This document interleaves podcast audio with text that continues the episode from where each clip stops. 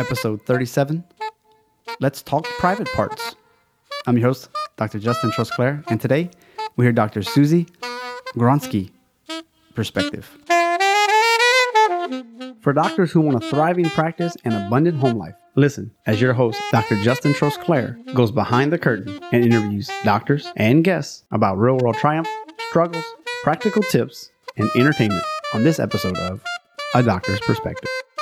So excited that you decided to tune in again this week. Today we're going to talk about pelvic health, a little bit on women, but definitely on men's pelvic health, pain down there, different types of rehab. We go into some great stories, lots of laughs, uh, women empowerment, how her and her husband have struck a balance and some harmony in their own house. She she has written a book. We'll talk about that a little bit. And overall, we just had a great time talking about an area that so many people are uncomfortable talking about, but it needs to be talked about. All the show notes can be found at a doctorsperspective.net slash three seven. Let's go hashtag behind the curtain. Podcast fans, oh, we, we're to have fun this hour. We're talking about everybody's favorite thing, the hoo-ha's, the wing wangs, whatever you want to call it. It's pelvic health time with Dr. Susie Gronski. Welcome to the show. That was the best introduction I've ever had. Let me just say that. I love it. Short and to the sweet and the the wing point. wings. The wing wings. I have to add that to my repertoire. She has a hilarious website, but it's like professional. Like she's a doctor of physical therapy. Completely missed that one. But her passion is public health for men and women. And you look at her website, drsusieg.com, and she just makes light of a serious situation so that people don't feel so uncomfortable. I mean, she has the word boner in top five questions. So this should be a good conversation. Absolutely. Let's go for the ride. That's right. Well, okay. So, of all the things that you could have picked in physical therapy, I know pelvic health is kind of like this new niche. So, please tell me why physical therapy, and how did you pick uh, in- this topic? I love it. So, physical therapy in general, I knew I wanted to be a therapist in high school. But um, a little background my mom, she was actually the inspiration. She was born with spina bifida. She also has a below the knee amputation. And her, she was a single mom raising two kids. You know, they thought she would never be able to have kids, and I was the miracle baby because I'm the oldest. But um, she actually persevered. She had really bad relationships, and like she's the strongest woman I've ever met. And I kind of wanted to pass on that message to others who are struggling physically, emotionally, that just because, you know, I hate using the word disability because it's a label, but just because there's something that isn't really driving your life or something has happened to you physically or mentally, it doesn't mean that you can't persevere. And so that was her message. She really kicked, she's an entrepreneur. Um, she raised us by herself. So I wanted to kind of pass on that message of empowerment to others. So that's that's my mom's plug. And how did I get into pelvic health? Good question. I think it fell into my lap to be honest. Like I, I have a passion for the area. I have a passion for the area. It fell into my lap Uh huh. and it's there anyway. And see, there's where I go. No, honestly, it was a good friend of mine. I was back in Illinois, and I was bored with what I was doing. I I was doing um, inpatient acute rehab for um, stroke patients and TBI and all that sort of thing. And then I was like, ah, I kind of want to get a different challenge. I did that, and I went to vestibular rehab. I did that, and then I was like, well, I want to travel, and I'm going to just do PRN. Well, I did a lot of contract work here and there. Um, but Ashley, my friend, she's like, I think you'd be interested in pelvic floor. Go shadow this girl, this lady. I'm like, why would I be interested in pelvic floor? Like, the last time I thought I didn't want to put my finger anywhere up anybody's vagina or rectum. So, Uh uh but yeah, seriously. So I was like, okay, well, maybe I should kind of check it out. And what really, to be honest with you, Justin, what really got me to shadow this woman is because, and I'm going to tell you the story, it's God honest true story. I was jumping on a trampoline with my godson. Okay, I was 20 something. I don't even remember how old. I'm 32 now. But anyway, it was in my 20s. I'm jumping on the trampoline and I felt an excessive wetness. And, and it was hot, granted, it was hot and humid. So I was like, well, maybe it's just sweat. I went to the bathroom and it wasn't just sweat. I like peed Uh-oh. myself. Yeah. Uh oh, was right. At So- 32. Well, no, at 20 something. Oh, 20 something. Earlier, no yeah, kids. yeah. No kids, no nothing, you know. I, I mean, whoa. So I freaked out and I was like, maybe Ashley's onto something. Maybe I should learn more about my private parts and how they work and how it works with the musculoskeletal system and the rest of my body. Because this is like, why is this happening?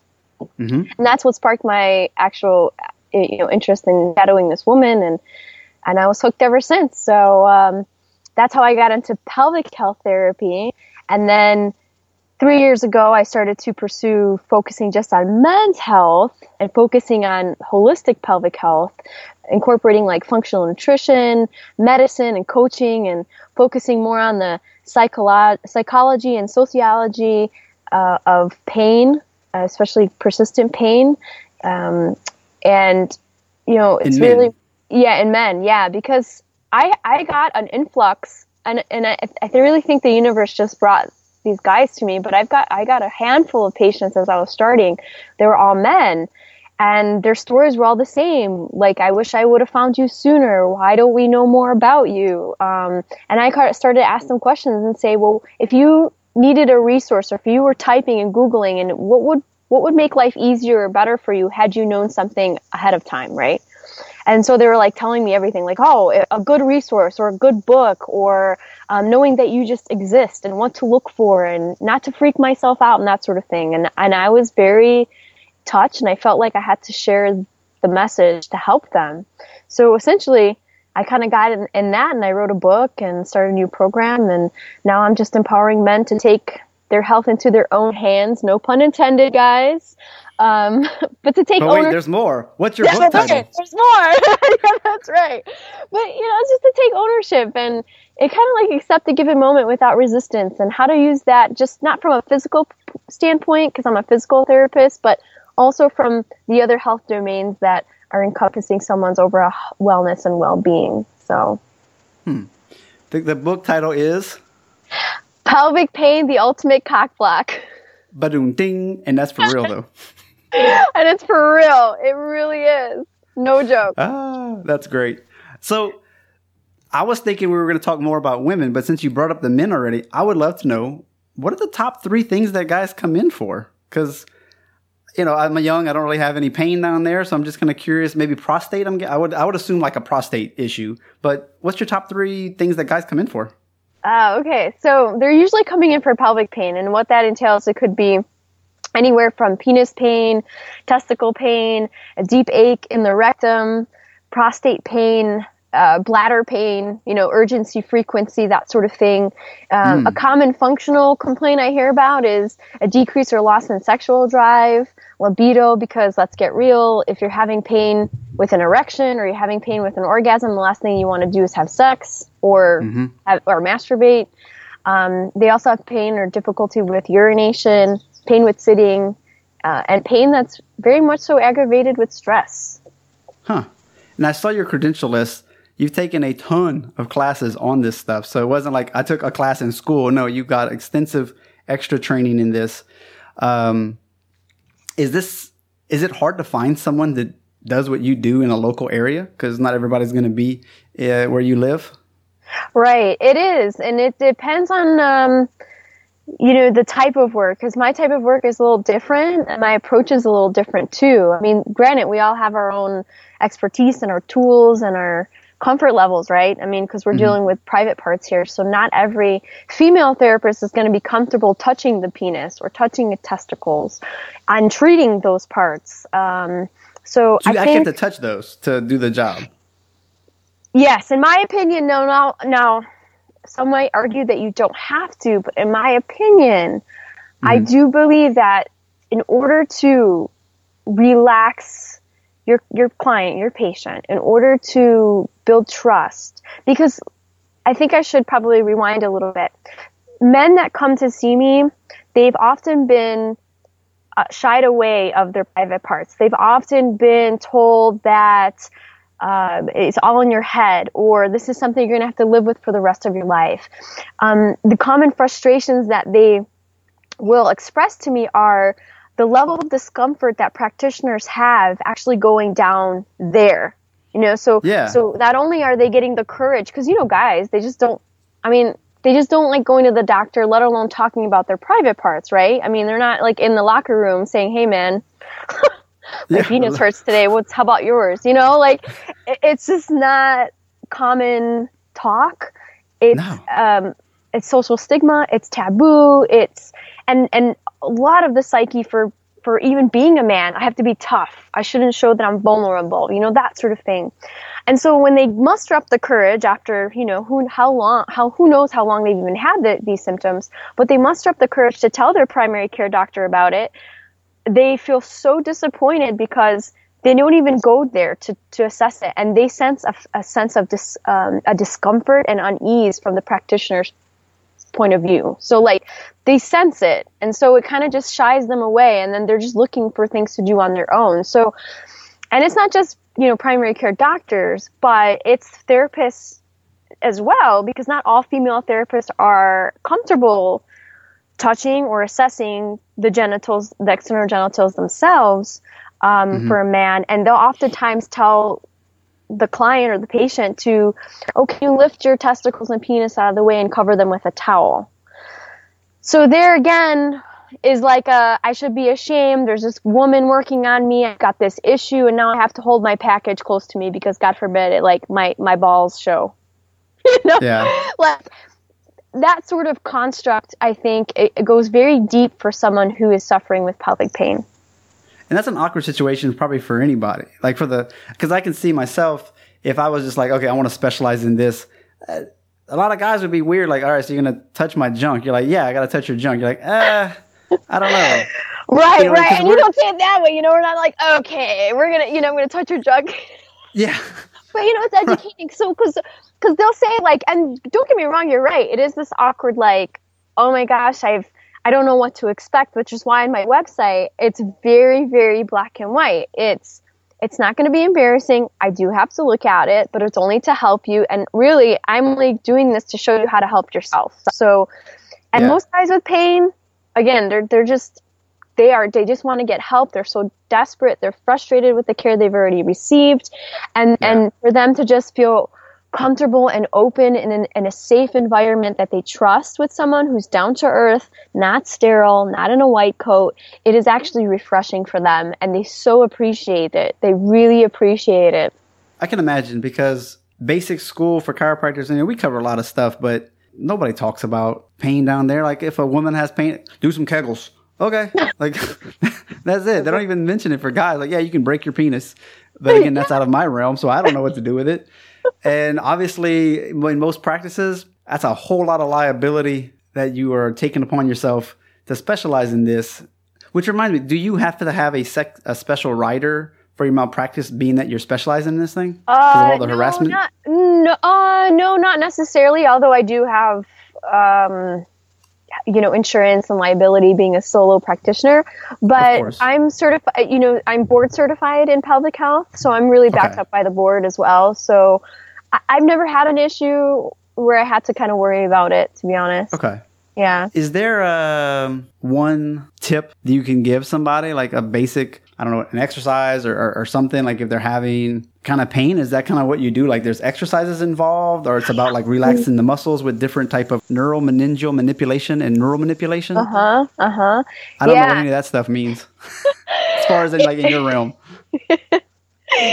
That's awesome. Uh, well, so neural manipulation, visceral manipulation, they're just hands-on, um, specialized techniques that I've, I've actually studied with the Barral Institute for over five, well, it's going on six years now. Um, and it's just a manual therapy technique that I can teach, I can certainly help teach someone to facilitate. It takes a certain palpation skill, uh, mm-hmm. skill set to really like know what you're feeling and the depth of the tissue and then apply the technique.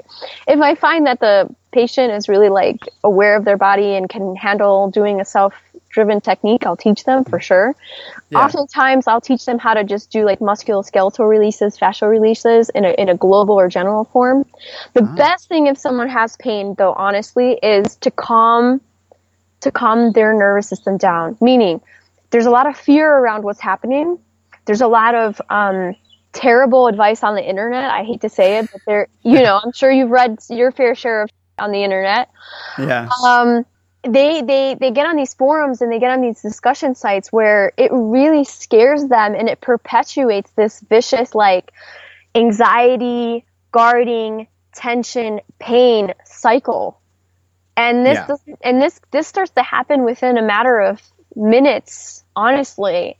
Um, so i think the message is to say pelvic pain isn't permanent you might be sore down there and as long as you kind of got your red flags cleared of course i you know go to your urologist because many men don't even know who to go to first i would say Oh yeah. go to a urologist just to make sure that you don't have an std that you don't have an infection or anything else that we need to worry about you know like a cancer or something because those are all big and scary and Mhm. once those are all clear then I would say your next step would to be to see a pelvic health therapist who specializes in seeing men. Okay, so ah. that that would be the next step because doctors will try to put them on met like prescription antibiotics and there's they're really learning a lot about antibiotics now. I'm sure you've heard a lot in the literature recently about the overuse of antibiotics and all Yeah, that. it's superbugs and all that. Yeah, exactly, and resistance and all of that sort of thing. But but these guys will oftentimes, without even doing any tests, doctors like primary care physicians, they'll be like, "Oh, it's probably an infection. Here's some antibiotics." Well, of course, the antibiotics will help temporarily because it's got an analgesic effect to it for for mm. some for, for some parts of it, and they'll feel a little bit better, but then it will come back, and then it comes back with a vengeance. So then they go back to the same doctor, and doctor's like, "Oh, maybe we need a different antibiotic because maybe it's a different bug." Again, it's just like throwing spaghetti at a brick wall Oh gosh. nothing's really going to stick. So then these guys often suffer multiple bouts of antibiotic use. And now you're talking about a disruption of their gut microbiome. Hello.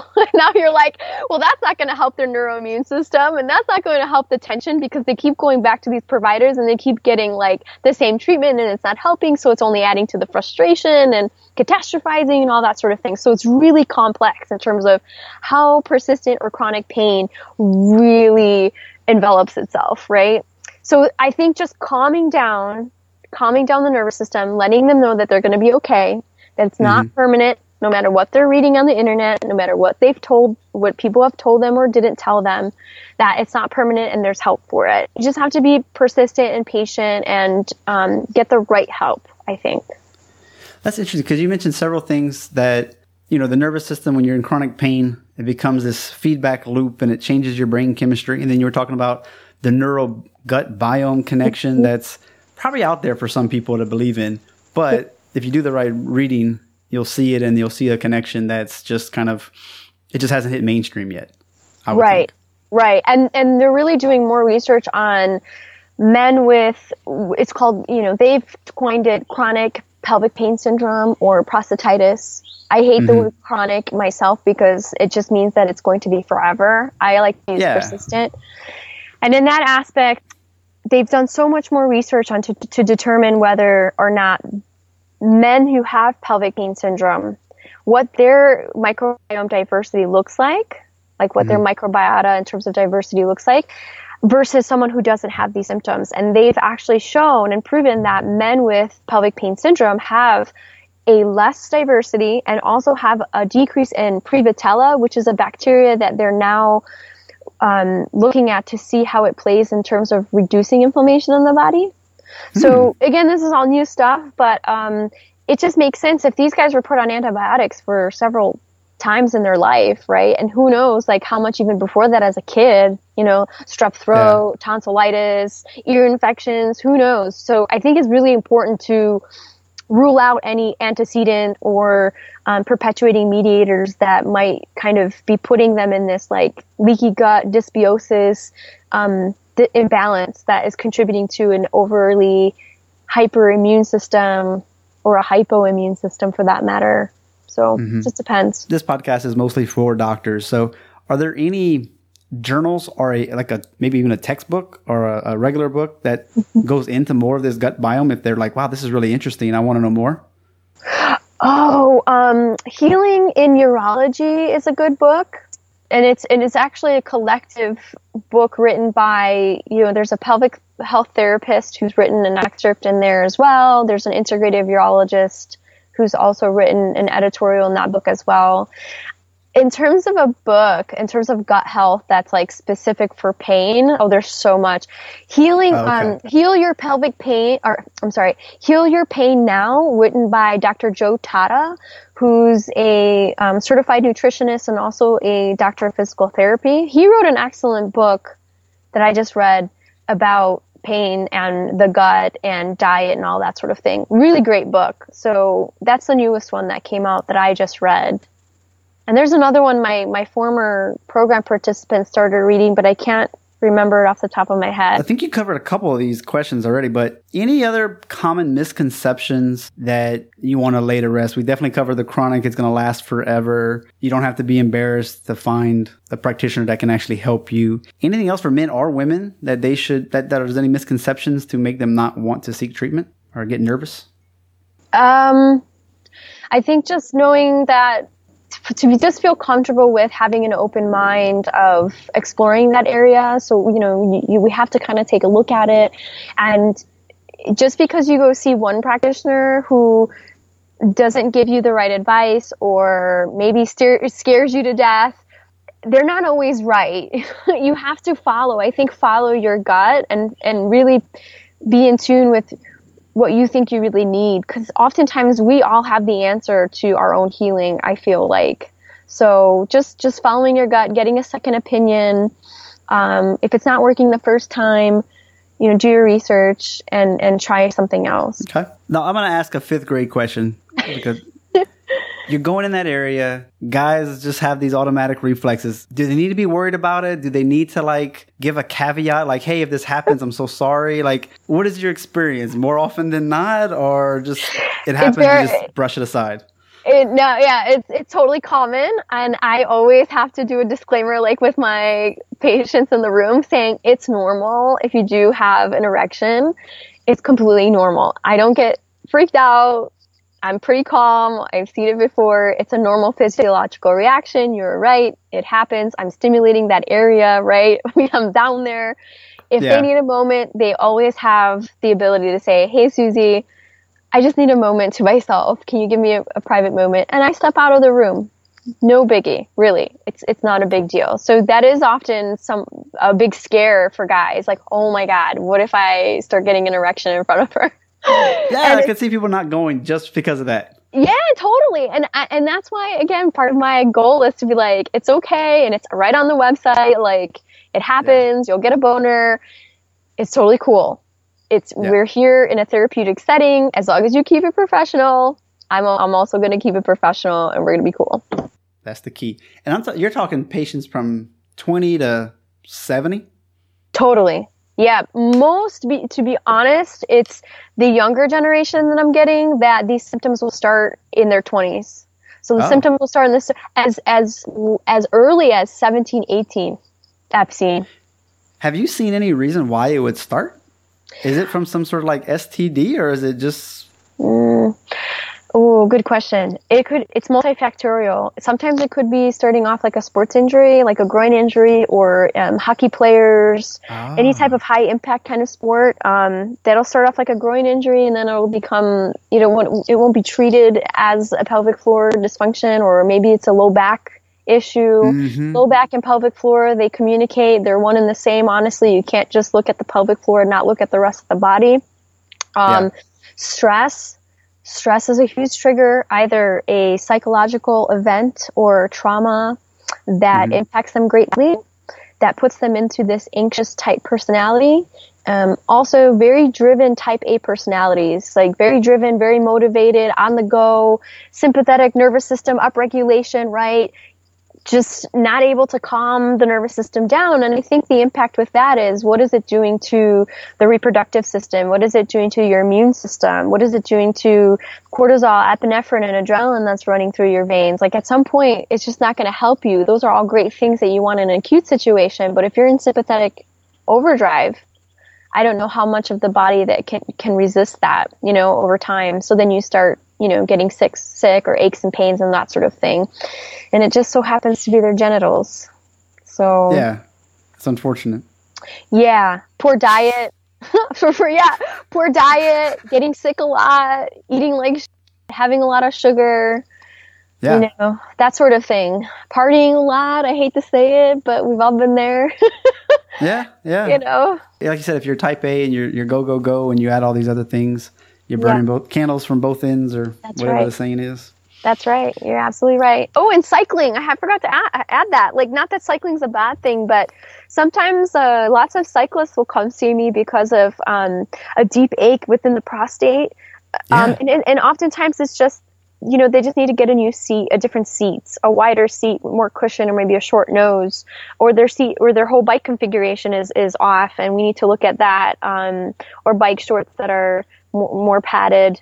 Um, yeah, a lot of compressive force through the through the scro- through the um, the area between the base of the penis and the anus, and um, that can create, although not shown to be scientifically validated, it could potentially create like a prostatic congestion, vascular congestion in that area. And of course, they're very active, and most of these guys are very driven, so their Yeah. whole body is just tense, and um, it kind of just creates a perfect storm. Could they benefit from a uh, female seat? They could, although they make a specific seat that has an, an opening in the middle. And there's a cutout in the middle. It's a shorter nose, and then there's a cutout in the middle that will help decompress the area. Oh, okay. So they've Yeah, already yeah. thought of this. Yeah, oh yeah, oh yeah. I can also give you the links to those um, blog posts that I, I've researched for that, and it's got some good stuff. Oh, that's cool. That's real good. That's a. There's a lot of at least on my Facebook feed. I seem like I follow cyclists for some reason. Cool, yeah, it's great Yeah. information. No, it's really great information. What bike shorts to to use that help decompress that area as well, because you've got the pudendal nerve. And the thing is, is the speculation is that you know you have your sit bones, and you've got the pudendal nerve coming through the Alcock's canal, through the sit bones to innervate the pelvic floor muscles. The seat, if it's narrow, it might be cutting into that like medial aspect of the sit bones. And so it might be ca- causing a compression, a compression syndrome of that pudendal nerve, and, and you've got the pudendal artery also that's supplying this area. So if they're having like saddle paresthesia, right, if they're getting Oh, numbness yeah. on their butt and that sort of thing, you, you want to listen to that and you want to make sure you get up out of your saddle. So taking frequent breaks out of your saddle, standing up, pedaling off the out of the saddle is, is a good advice. Okay. Do you happen to do any uh, spinal? What do y'all call it in your land? Spinal manips. Oh, like uh, thr- like thrusts, like high velocity Yeah. thrusts. Uh, I we learned them. I mean, this was oh my gosh. I, I graduated PT school um, seven and a half years ago, but uh, back then we did do. Uh, thoracic and lumbar thrusts, a high velocity grade five, but uh, none in the cervical. We, we weren't taught that. Um, we Okay. could. I think you have to become certified. Like you have to go and specialize in doing that sort of manipulations. I mean, Well, it's good. within our scope of practice, but I don't I don't do it necessarily. As a, you know, as a chiropractor, I kind of think if there is anything going on at the L five to in the to the tailbone, that's one more thing to look at. So I was just kind of curious if it's in your standard Totally. protocol or not. L1 and L2 is what you need to look at. L1 and L1 L2 innervate the testicle. So if they have Okay. testicular pain, L1, L2 also like um, the inguinal, uh, ilioinguinal, iliohypogastric, and Yeah. genitofemoral also branches of L1 and L2, and they supply the genitals and perineum from a sensory distribution aspect. And then cremas- cremasteric reflex is L1, L2. So yeah, Yeah. I definitely make sure to clear out any dysfunction or pathology at L1, L2, and then L4, L5, and S1 through S4, 5. That makes me so excited because that's something I learned in a seminar. Oh my gosh, I don't know, maybe six or seven years ago, and then I was like, oh my gosh, look at this. It was like one of those little nuggets they just kind of threw in there, like, oh, by the way, if any guy has testicle pain, check that T12 and L1 area. Yeah, exactly. All right. Yes. yes. That's fantastic. okay, so you have your own clinic. We're going to shift to just a little more practical advice for maybe for other people. For doctors, are like they're struggling. They're just starting mm. out. Maybe they want to get involved with what you're doing, so we can kind of bridge that to doctors who want to transition or just starting out and like students. Uh, any advice for these people? Yes, lots. but I'm going to keep it short and sweet. The best thing to do, I think, is to let go of all reservations. Meaning, be yourself. Dig deep to find out your why behind what you're doing. It, in my beginning of my career, I was always comparing myself to other people, other colleagues, what they're doing, what I'm not doing, and it was just discouraging.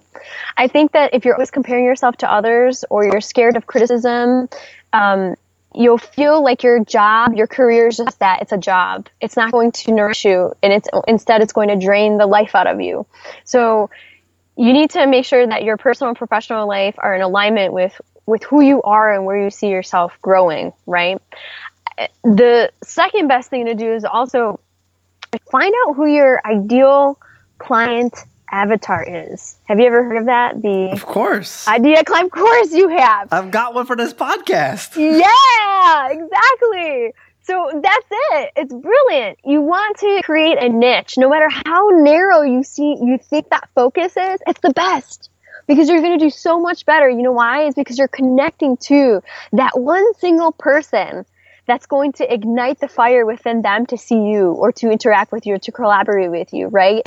And and you don't have to be a, a jack of all trades necessarily. You know, narrow in your focus, and they're all going to just come. I mean, it's not even just going to be that ideal client avatar, but you're going to get people that talk to them their spouses like for example i i always get asked the question well don't you feel like you're going to you're a woman and you see females don't you think that you're going to exclude them Never, because they see me, they want to see me because they know that I'm helping their husband, their brother, their best friend. And they're like, I know you can help me too. So it's kind of like a catch 22. You want to be very narrow and you want to make sure that when you're writing any of your content and when your website is created and when you're doing your branding, that you are thinking of this one person in your head and you're speaking to only that one person instead of like a collective group. Yeah, especially like when you're marketing. Yes, totally any have you had any any uh, blogs that you like to follow or any books that really helped you create that avatar? Yeah, ooh, okay. So who helped me? Actually, Marie Forleo. I know she's a chick, but Marie Forleo has this um, program called the Copy Cure. Okay. And her program, and it's very inexpensive. I think I paid like 300 bucks, and you can go at your own pace. But she has some kick worksheets that really ask the right questions to get your client avatar down. Like that's what she starts to program off. Like you need to know who you're talking to. Mm-hmm. And, and create this person on paper and then you can start your branding and creating your content and all that. So that I thought that was a fantastic course for the money that I spent.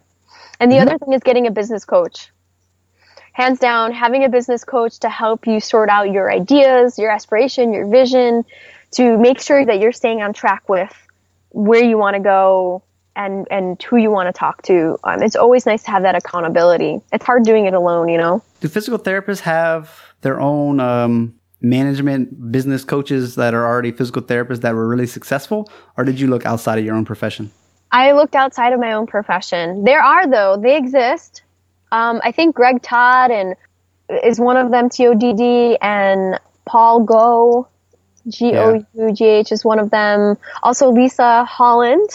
Yes, is, I interviewed her. Yes, she was my coach okay. uh, in the beginning. Yep, she was my coach in the beginning, helped me find my voice to write my book that I, I have out and, and she really like told just told me like it is she's very blunt and she's not of the pt mindset though and that's what i really like because i'm i'm not uh, your traditional i would have to say your traditional pt you know, really? protocol. You know, it's not just goniometer and measurements and evidence and all of that. I'm very holistic in my approach. I'm mm-hmm. also a, a, certified health coach.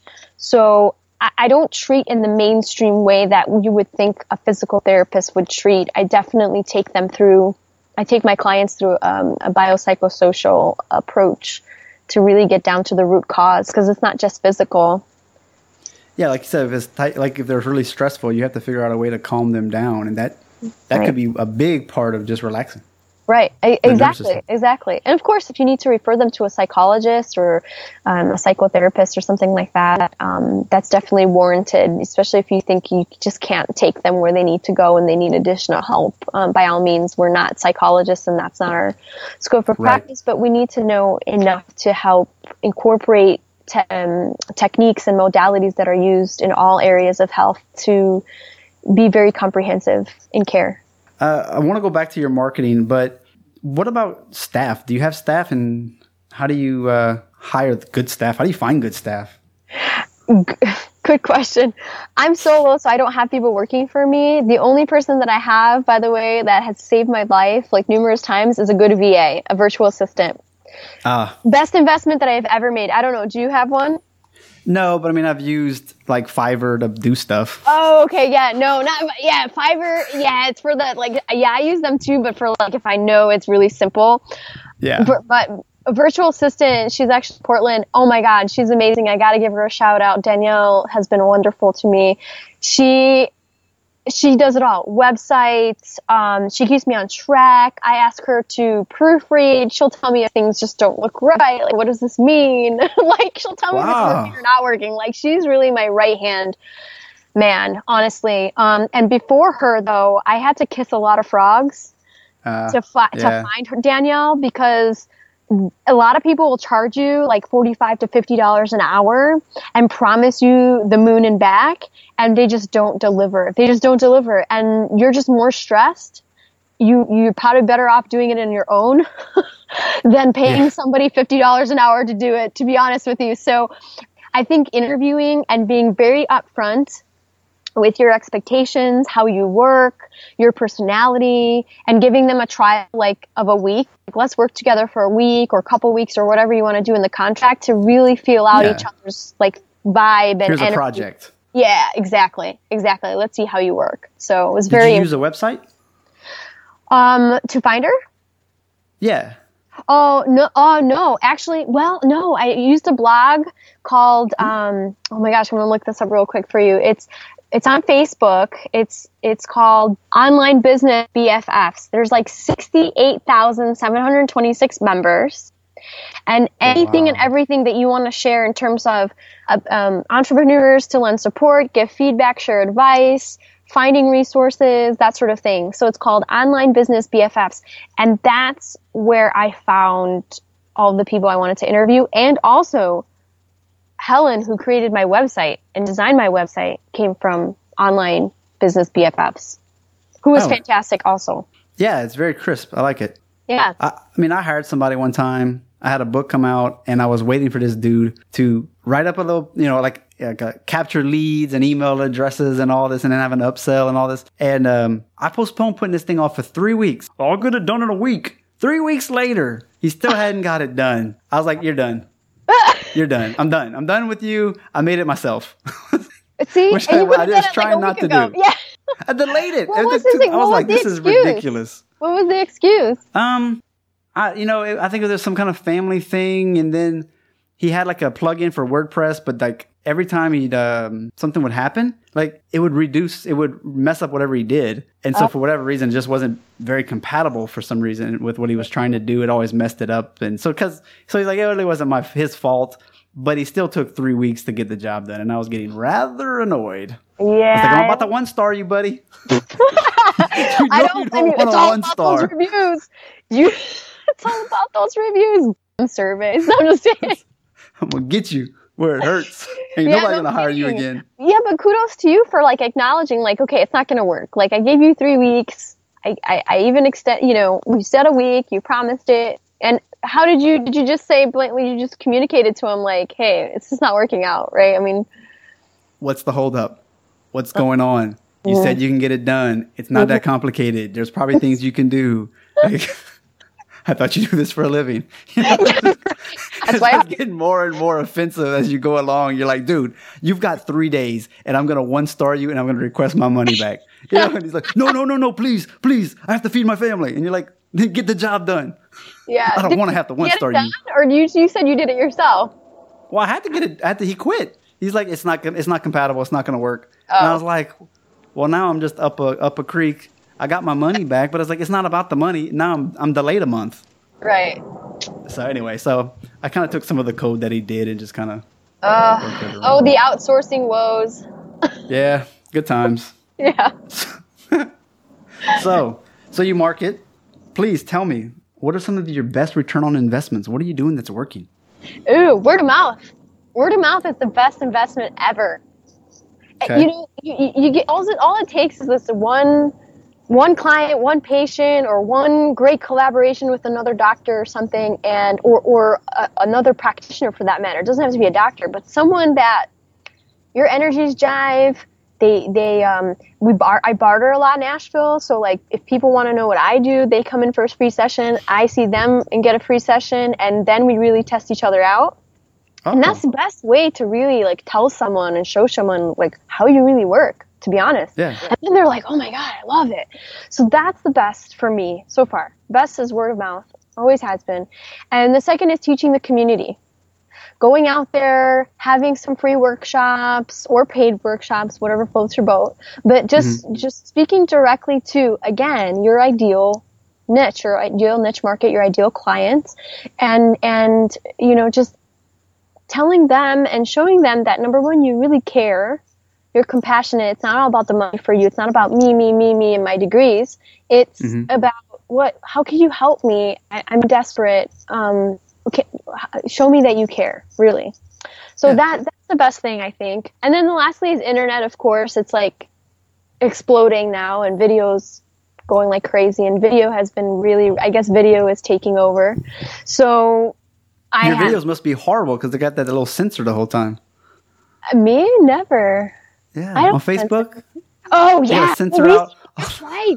So I can't use cock, clearly. um. So yeah, we're gonna have to be really creative because I I'm just starting to launch everything like you know this week. So yeah. we're gonna have to be creative in how we do that. So videos I think are good because you know you you don't have to write anything. You yeah. just post a video and um and i i've heard also that you can't use like the word pelvis even or pelvic because it denotes a body part. I don't know. So ah. i'm just it's yeah it's so bizarre. It's so bizarre. So i we're gonna have to work around it but it's okay. Yeah, you almost gonna have to use like saving marriages. Yeah fixing right? the plumbing Right, right, exactly. Like I can't even say like bodily fluids, like pee or poop or anything. Like so no, weird. This is Facebook. I don't want to see that. no, well, it depends on who you're following, right? Maybe you should look at your friends list. I'm just kidding. Dude, I tell you, I'm on a I'm in a keto group. There's some some nasty girls in there, man. They're the ones that putting all that crazy stuff, and then it just becomes this long feed of like all these crazy other posts where the guys jump in, but they never start them. It's always some girl. It's See? crazy it, it, somebody's got somebody's got to do the dirty work. And all the old fifty-year-old ladies, they're always get their notes. I'm leaving this group. they always announce it. Snoop, they're so perverted in this group. I'm out. my low carb diet out of here. I didn't sign up for this. That's that's right.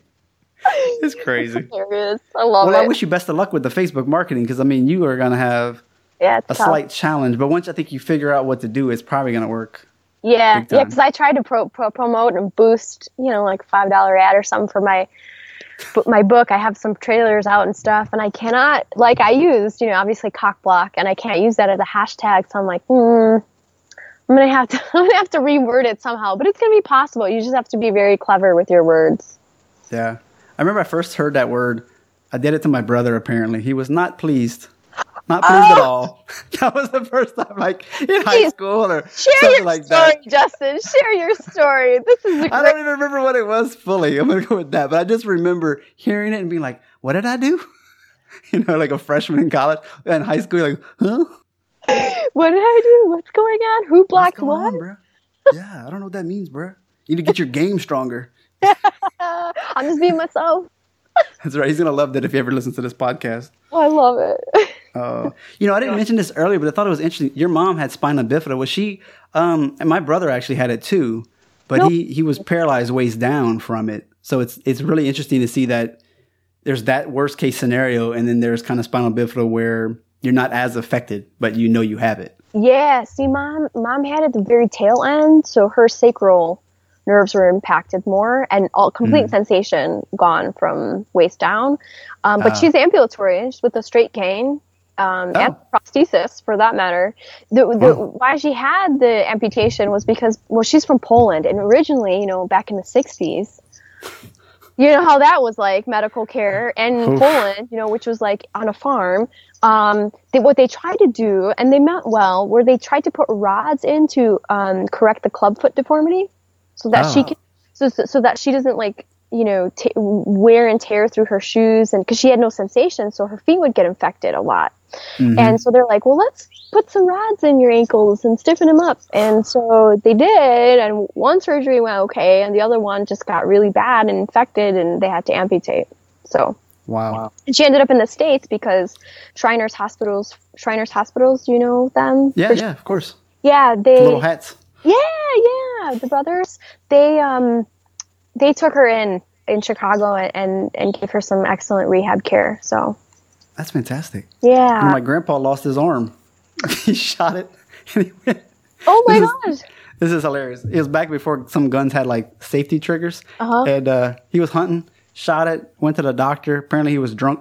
And so they had to go to the other doctor. And by that point, you know, they were like, well, we can't save your arm. So, uh, yeah, he was a teenager. So his whole life, he just had one arm. And he'd always these fun stories to tell kids to freak them out. to freak him out. Oh my gosh. Like he was sleeping.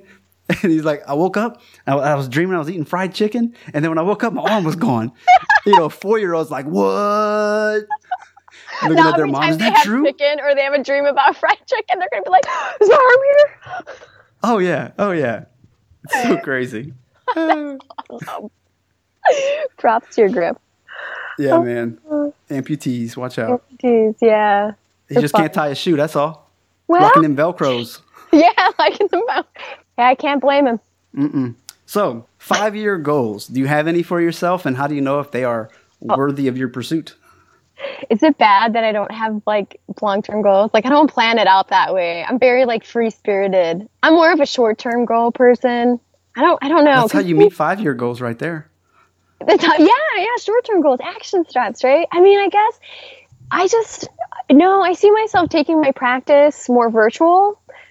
Um, and hosting monthly retreats. So I've got the six six day hands on training program retreat that you can come and visit me from all anywhere and and and get trained by me to to treat your own pelvic pain. But I, I kind of Oh. want to just do that a couple times a month and do more of my online i have this men's diy online thing going out and just kind of being like a coach and helping them virtually get through you know navigate through pelvic pain really um, so yeah that's where i kind of see things going so i can free up my time and travel more i love traveling and spend more time outdoors and um, There's a ton of money to be made online if you can market that correctly. i know any advice Well, I'll give him a plug.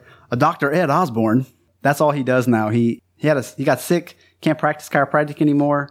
Now he's killing it online, and that's what he does. He sells. He kind of sells other doctors on like how to do virtual programs and um and whatever you you know kind of whatever field you want. So if your thing is pelvic pain, Uh-huh. you know he's kind of been doing it for like a year. Okay. He's got his um anyway. It might cut your learning curve.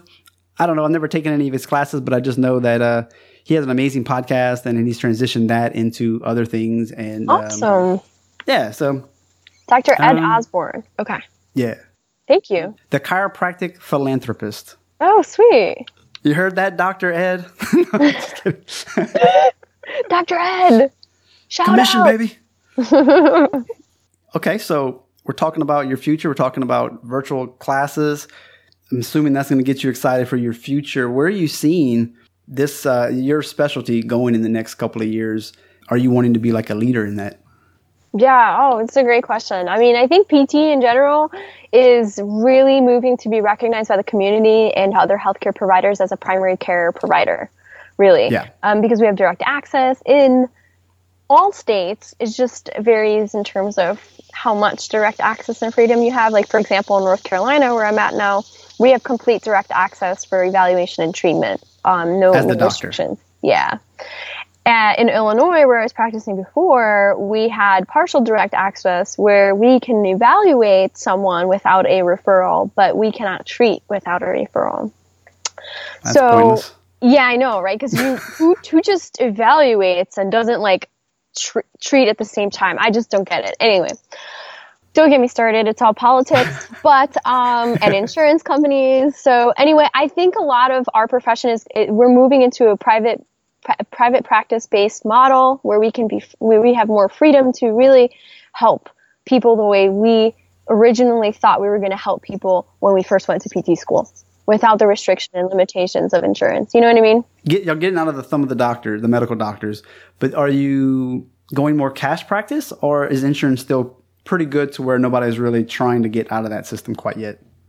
Yeah, well, it depends on who you talk to, I think, and what their goal is. You know, if they've got, I don't know. I guess yeah. I guess it depends. Um, I don't take insurance. I'm just solely cash based because okay. I prefer. My goal is to be able to provide really good care and be able to spend as much time as I'd like without having to worry about restrictions from insurance. And uh, and for pelvic pain, insurance doesn't cover things like, oh, you have pain with sex. Well, that's not a functional activity. Uh, uh, last time I checked, um, that's how you like keep the world going by procreating. So I just okay, I guess guess it's not functional at all. You wouldn't be here if it wasn't for sex. Anyway, but needless to say, I yeah, I have some qualms about it and some issues clearly, but um, yeah, so I just remove myself because then I, I can actually talk to them about functional. I can have functional coaching conversation and not having to worry about you know crossing lines and insurance not covering it, and and really a lot right. of these hands-on modalities like visceral therapy and neural manipulation and you know connect, connect, connective tissue mobilization, dry needling, they're not being covered by insurance. So then we as practitioners are like, oh, well, we have to cheat the system and say, well, I have to code it differently, you know, and then you're just all worried about your documentation and all that sort of thing. So it takes it takes the passion out of like what we do, I think. So yeah. I hope that as time progresses, that more and more clinicians and therapists will start to see the light and move away from a you know insurance based you know clinical model to more of a cash based wellness preventative yeah. type model. And have um, you heard of? Sorry. sorry. Oh, have you heard of Jarod Carter, the physical therapist that has the podcast on? Uh, Should I? well, no, he he just has a podcast on a, a cash practice physical therapy. So his entire podcast is trying to oh, make you guys succeed. Familiar, but there's so many. Like Karen Litzy. Have you heard of Karen Litzy? Healthy, wealthy, and smart podcast. Yeah. Yeah.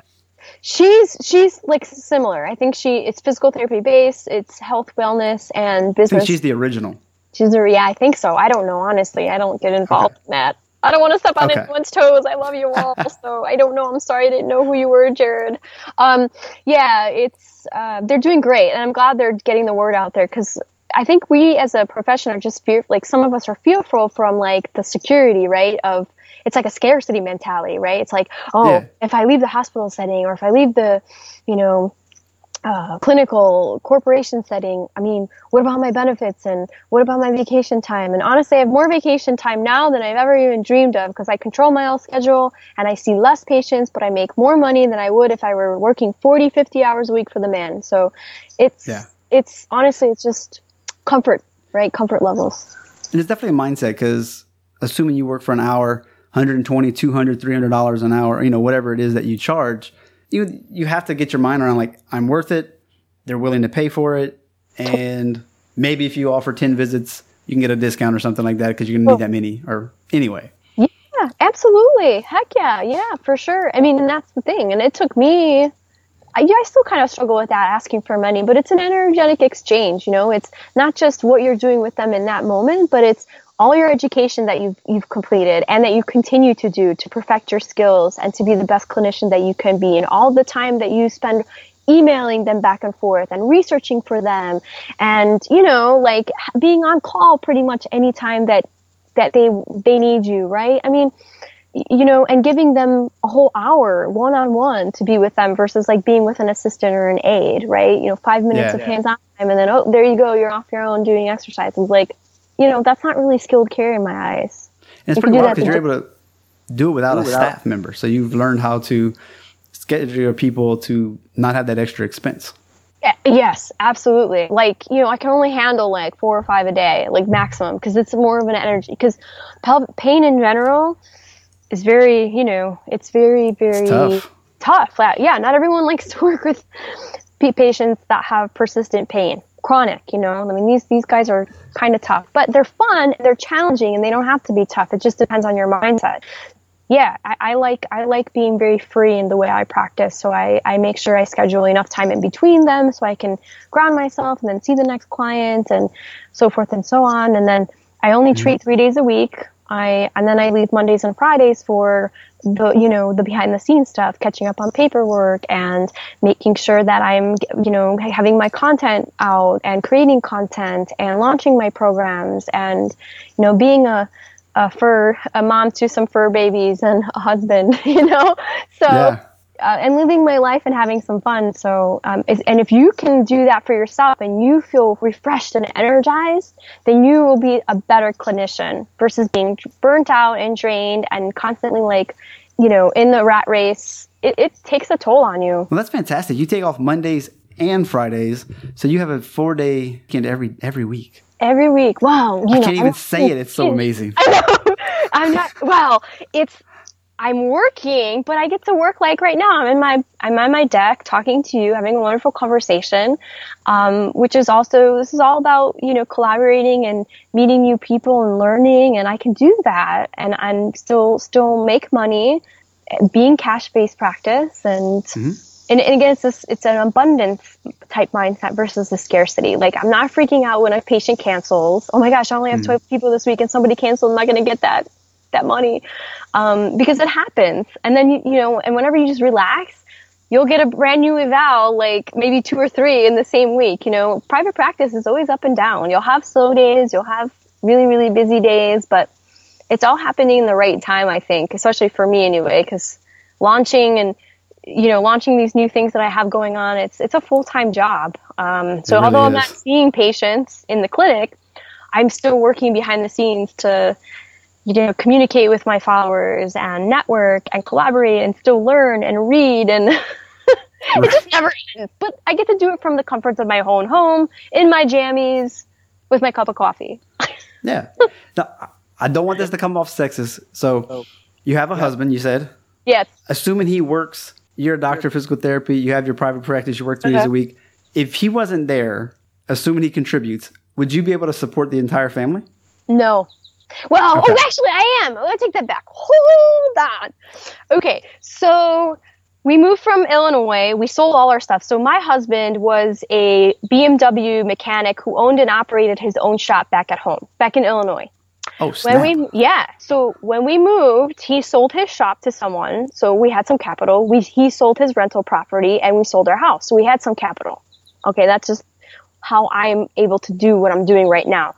Now, right. that's not to say that he didn't reinvest this capital in another entrepreneurial venture uh, with a, in a restaurant with a partner, and and we bought a house here. So we really don't have any more capital or any savings or cushion. I will say that right now. However, and he doesn't have a job. He's his job is was you know make he, there was a lot of construction going on at this current house. Um, we're doing an Airbnb for our in-law suite. So he's actually that's his job of man- maintaining and managing it, and also working at the restaurant to get things going. So although he's not bringing in physical income, he has really helped me because he takes care of all the rest of the stuff, house mm-hmm. bills, everything. I mean, I would not be able to do it if it weren't for his help, like cooking and going grocery shopping because. I just don't have time. And now I can actually focus on, you know, getting my book out, you know, making content, having, you know, seeing my clients and doing everything for my business without having to worry about everything else. Like it's just, he's just been such a wonderful support, honestly. That's amazing. That is, that's what I like to hear. You know, had a woman series and that was some of the things that some of the women were talking about was having a man that is okay in a sense, take a step back. Like, okay, I don't necessarily have to be the provider. My mm-hmm. wife is capable of doing this and mm-hmm. and to be able to do it. And the reason why I asked was if you're only seeing like 12 a week, I was like, ooh, wait, what's the feasibility of this creating enough income with this limited schedule where somebody who's out there is like, that sounds fantastic. And then they start crunching numbers and they're like, hmm, I don't know. right. No, and it is. It's possible because honestly, so I I charge enough so like yeah. my evaluations are two hours long and I charge, you know, double that obviously. And, yeah. um, again, people are willing to pay that because they, they, they connect with you right away from your website. They talk, I make sure to call, let's say they, they schedule online. I always call and make a, an effort to communicate with them on a personal level. Can I, mm-hmm. you know, is there any answers I can, any questions I can answer for you before your appointment? What's going on? Tell me your story, that sort of thing. And you kind of hook them right away. It's not just all virtual because you don't want to lose lose that like you know that little bit of personality and that trust right off the bat you know you don't want right. it to be all all internet um, and really just showing them that you care you took the time out of your day to call them they love it it's great um, that and honestly we have other I'm not just like our income just doesn't come from like me being a PT and my clients. My income is coming from the Airbnb that we made. You know, that's helping to pay Yeah. for our mortgage. And I don't have any, I don't have a car payment. I don't have, you know, I have no credit card bills or debt. You know, I make sure that that's all taken care of. So really, it's just my student loans. That's a whole nother topic for another day. Holy crap. Wow. But, and those aren't completely paid for, but getting there, honestly. And you do what you can. You chip away a little bit at a, at a time. And, you know, we're not extravagant. Um, I'm not, you know, going out to eat every day. I cook at home. We, we, we, we kind of reserve what we have and, and do what we can to get by. But uh, it's enough. It's enough to make sure that we're staying Yeah. afloat. So And, and I'm not judging because I think you should have multiple streams of revenue so that if something does happen, Yeah. you're not really hosed. yeah, so- right. Yes. Resourceful. Yes. Yeah, yeah. That's why that's why having this book and these programs and this online thing, that's what I'm hoping for is to get, you know, uh, more passive income to help Yeah. supplement that. Last couple questions. You ready? We're going to switch Ready. to just more personal fun stuff. Woo! You mean it wasn't Ex- personal already? well, that last couple, yeah, the last 10 minutes or so, we talk about income and everything. That's, that's, that's pretty personal. Yeah. But, but, do you have any uh, hobbies or volunteering or anything fun that gets your mind off of work? I love that question. So, yes, I my hobbies, my things for fun. I like being outdoors, so I'm a huge hiker and I love being in nature. So that's why we moved to Asheville, North Carolina. Really, is to be in nature.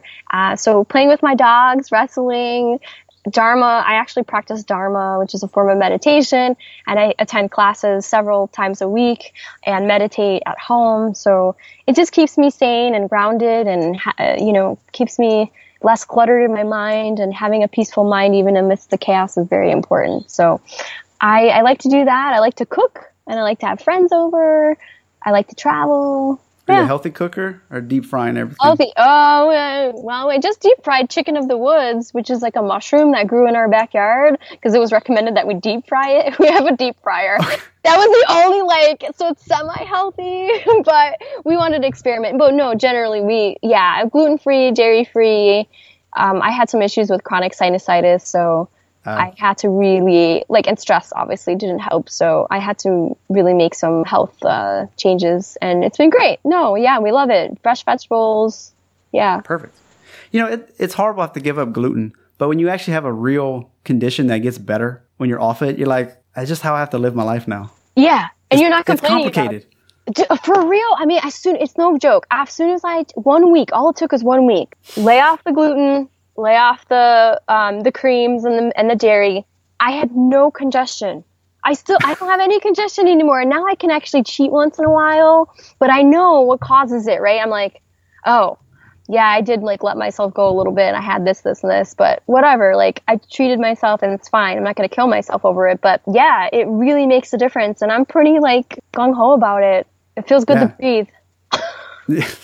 I can think of several people in my life that if they would try it, they'd probably see a difference. But Yeah, good luck. Good luck getting them to get off of it without having uh, the poops because of it. I hear you. I hear Yeah. you. All right. So you're, you and your, your husband are super busy. How do you keep the love alive and feeling connected? Yay! Um, great question. I love this question. It's I think it's because we have fun and we like to be like kids once in a while, you know? Like maybe we'll like, you know, tease each other in a playful way or like we call each other like nicknames, some weird stuff like that. I mean, not to get too personal, but it's like fun. And then we always make time to, you know, goof off, to dance in our house when nobody's watching, you know, wrestle with our dogs. And we, we make sure we have date nights and make dinner together because he is he's the cook and he goes grocery shopping. So when I come home, I make sure to help and do the dishes and all that sort of thing. So, and we make sure to eat together, like in silence, not in front of the TV, you know, like we'll go out on our deck and just absorb the nature and really hike and travel. So it's, it's, it's quite a complimentary relationship. And, um, it's funny how it works because like I'll have like a day where I'm just having a poopy day and he'll have like the best day of his life and he, and he'll like lift my spirits up, you know, and we're not feeding into each other's negative attitudes. We're actually just changing the script around for each other, which is nice, and and it happens vice versa. So, yeah. Ah, that makes me happy. That's a great answer. Great, great relationships. It sounds like. Yes, thank you. I'm very blessed. Yeah, definitely. You talked about meditation. Anything else, maybe in the morning or in lunch, that you do routinely to just get you grounded and ready for the rest of the day? Yes. So, like, okay, so I set up my alarm 15 minutes earlier than I would normally wake up because I'm a notorious snoozer. Uh-huh. And I just want to give myself the 15 minutes to lay in bed and just enjoy, you know, cuddle time with my husband or whatever. And then I, you know, you go to the bathroom. I always have my routine, same time, same place. toilet habits, you know. And yeah, let's not get too personal. Let's not. You, you asked what I do is a routine. I'm giving you the routine. Um, shower, brush your teeth, all that sort of thing, and then I'll uh, we'll make coffee. We'll walk the boys. We always walk our dogs, Sammy and Landon, and um, that's about 20, 30 minutes. And we get back home. I make a little breakfast, and then I meditate for about 15 minutes on my deck, and then I start my day. So I never want to feel rushed. I always w- was like that when I was back at in Illinois, where it was like crazy busy and everyone was like super rat race. Here, life is a little slower in the South, and everyone's got time for everything. And practicing meditation and Dharma has really like decluttered my head and I have more time. I have so I do so much more now than I did when I felt like I was super busy and like packed with everything. Like I can even put more on my plate and still feel balanced and grounded. So it's co- so bizarre, but you only you have to like experience it for yourself to really understand what I'm saying. I think otherwise it's just woo woo.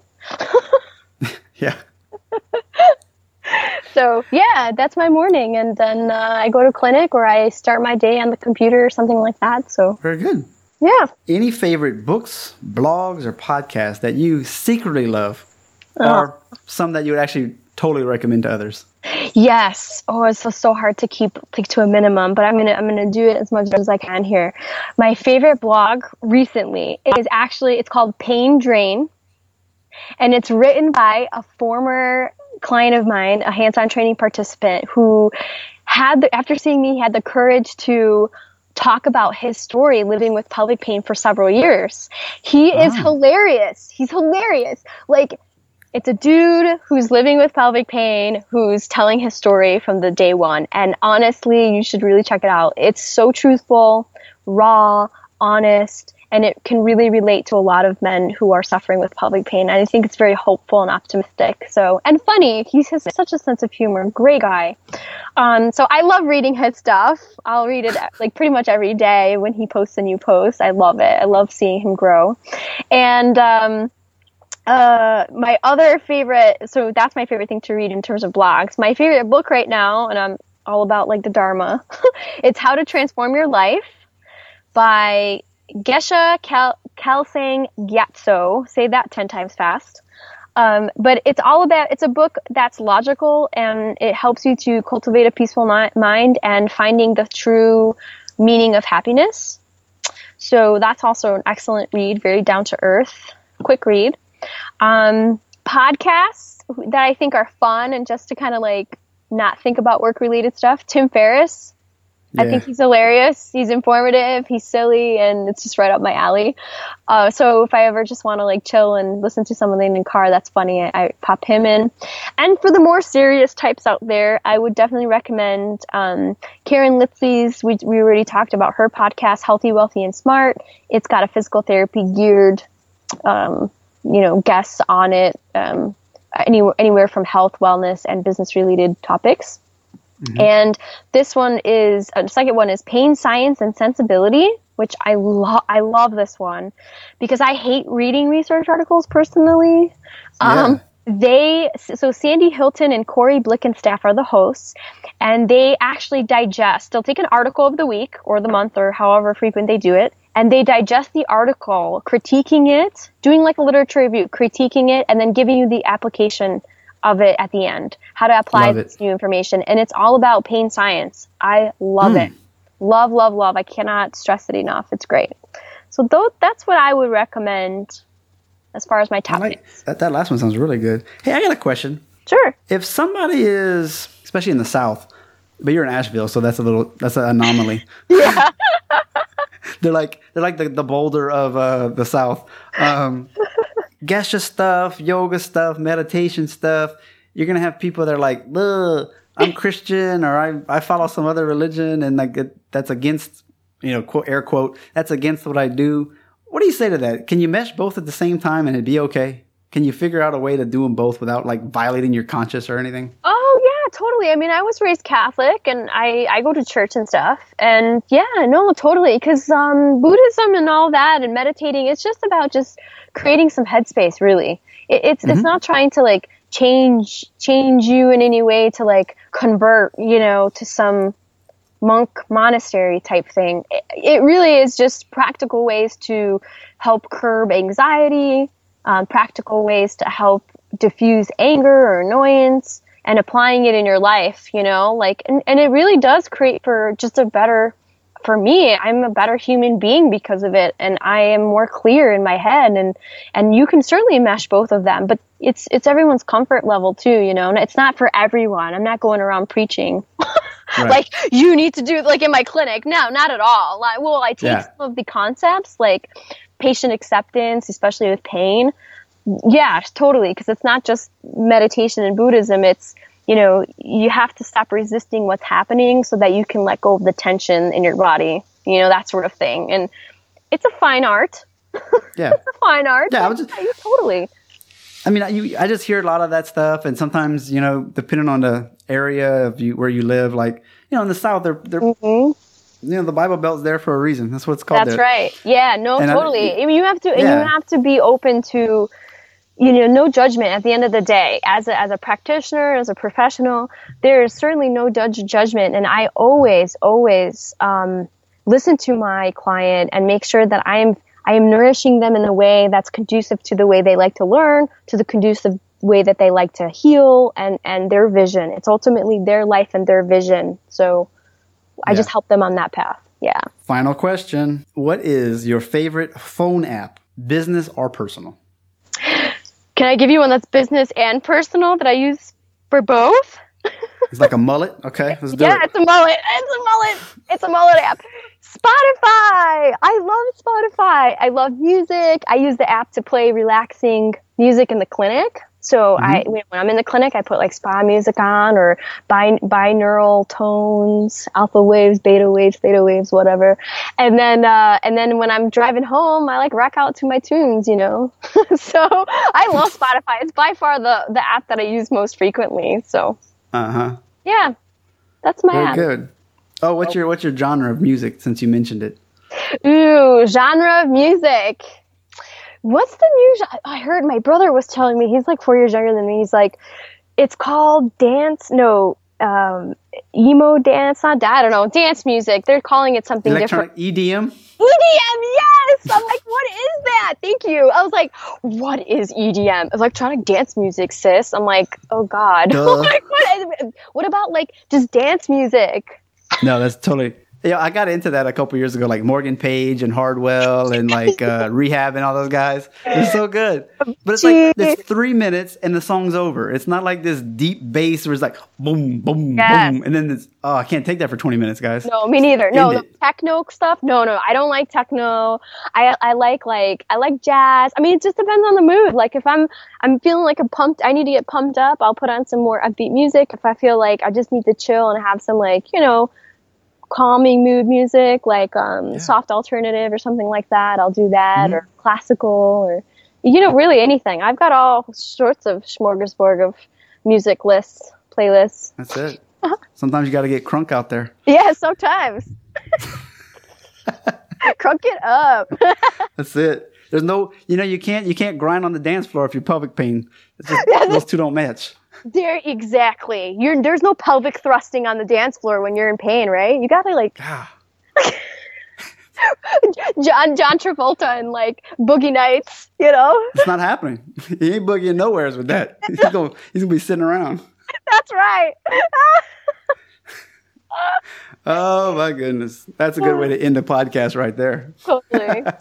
totally. Well, how can people get in touch with you and get more information and find everything that's that's going on with Dr. Susie?